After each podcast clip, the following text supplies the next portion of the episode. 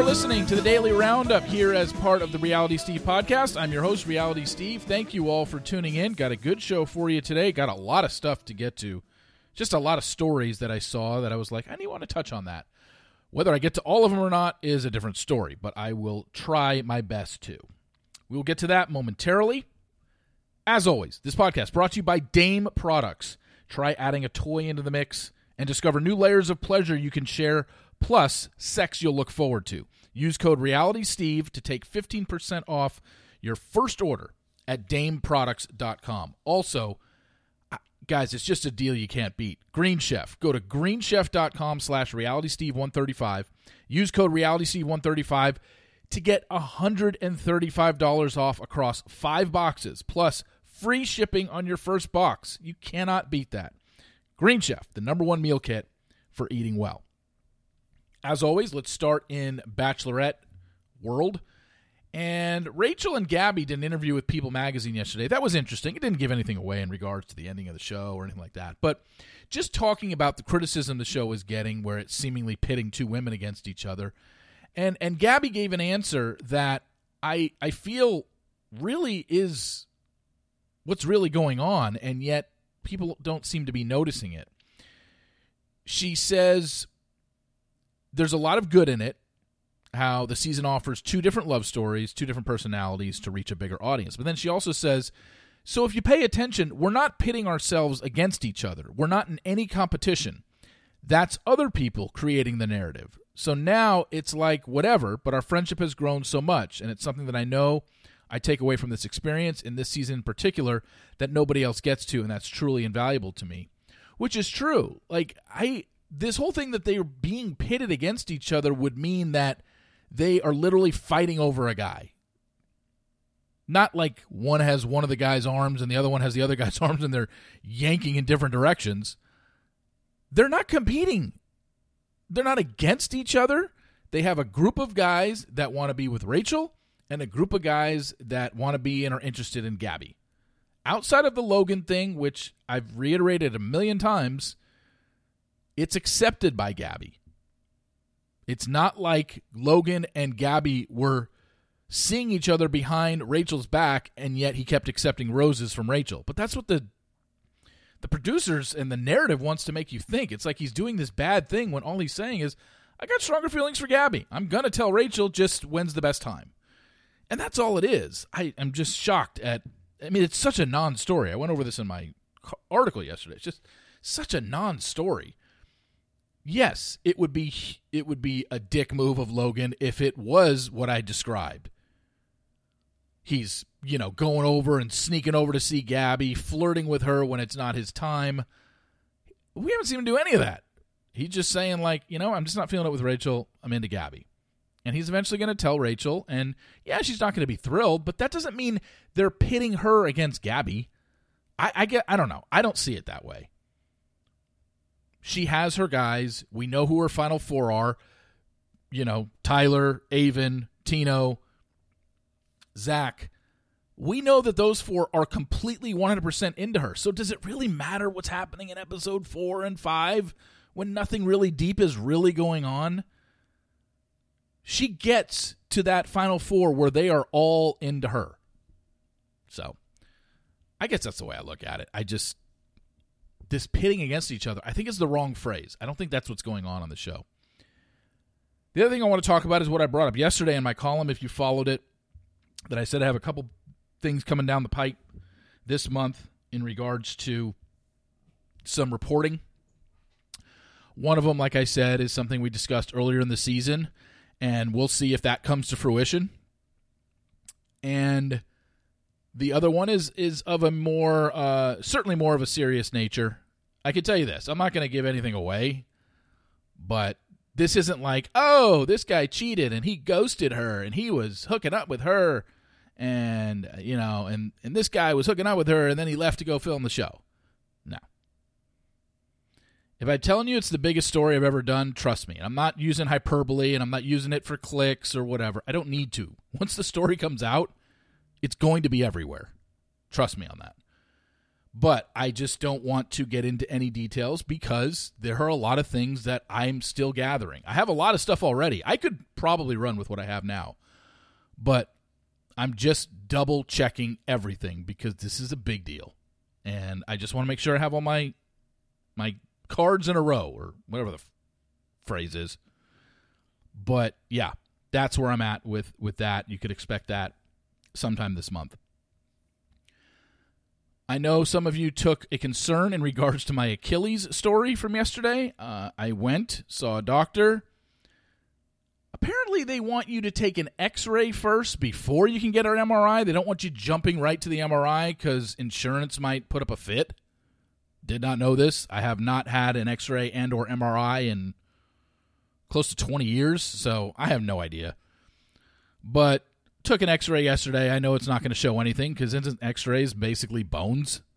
There's nothing wrong with my bones in my ankle. and Nothing. Not, my bones don't hurt. It's obviously some sort of tear in a ligament. So they basically said they gave me um, anti-inflammatory medicine, and they said see how it feels on Monday of next week. And if it's still not healing properly or whatever, we will get an MRI done. Okay. Thanks, Doc.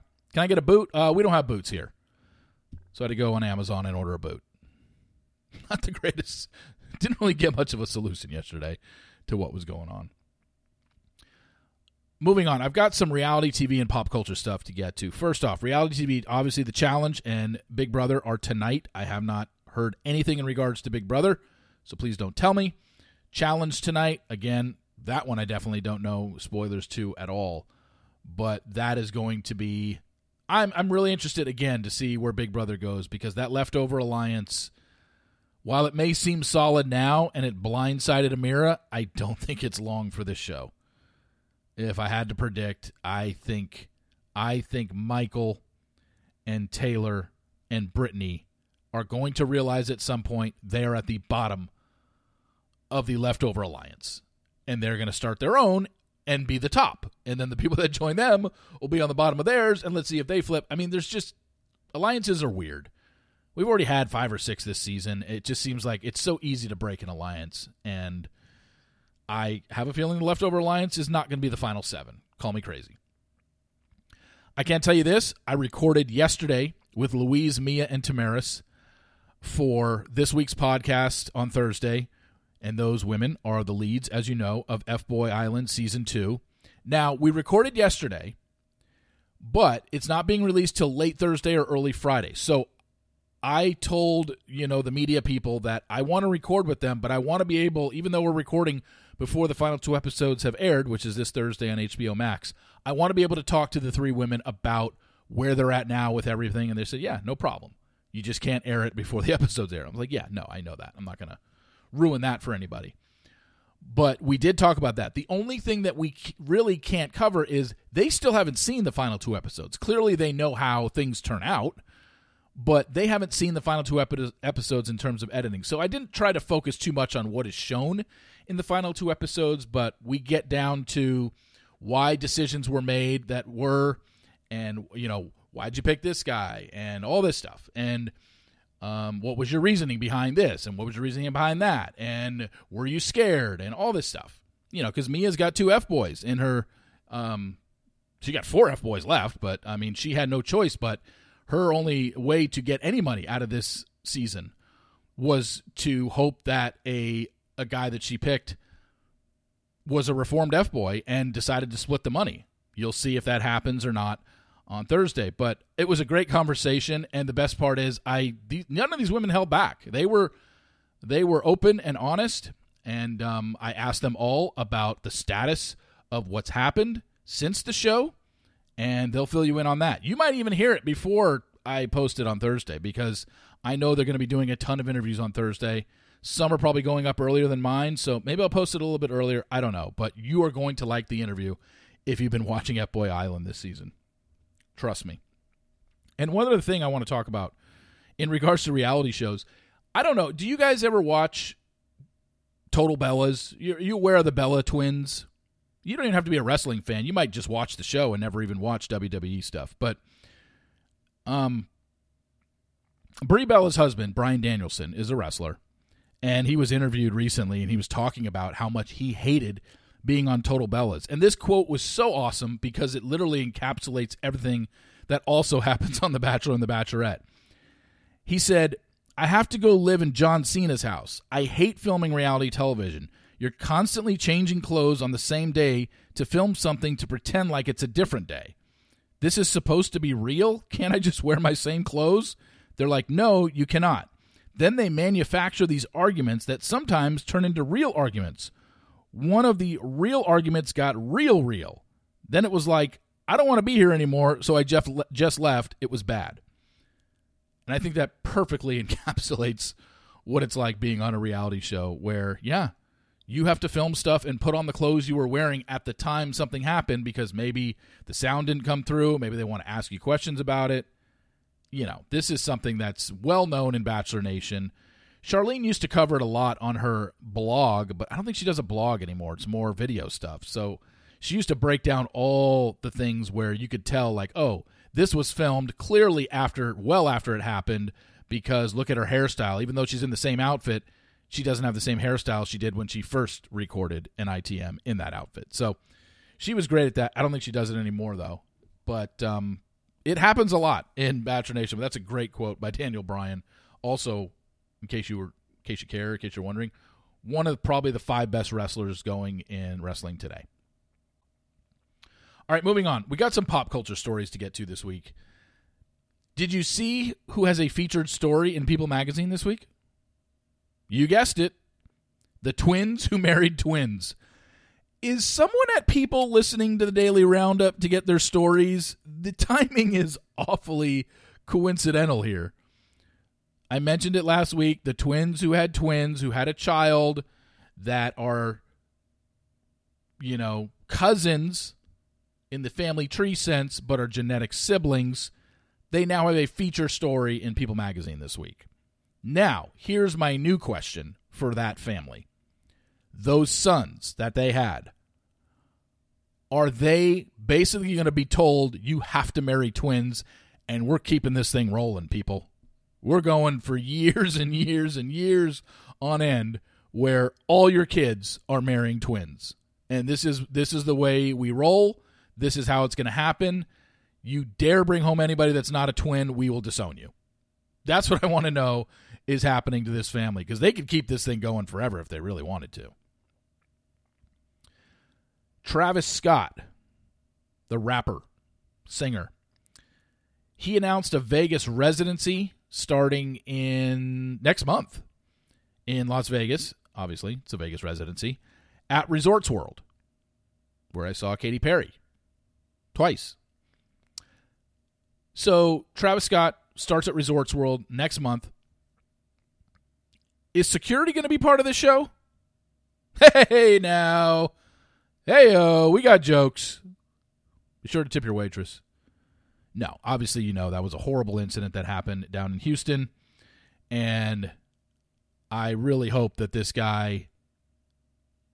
I, it sounds like nothing's really happened from it. Then again, I'm not going to sit here and say I know anything legally that's gone on with that case since it happened, but um, I really hope that something comes of it because just in the video footage that we saw, that was some of the most poorly executed security I've ever seen at a concert in my life.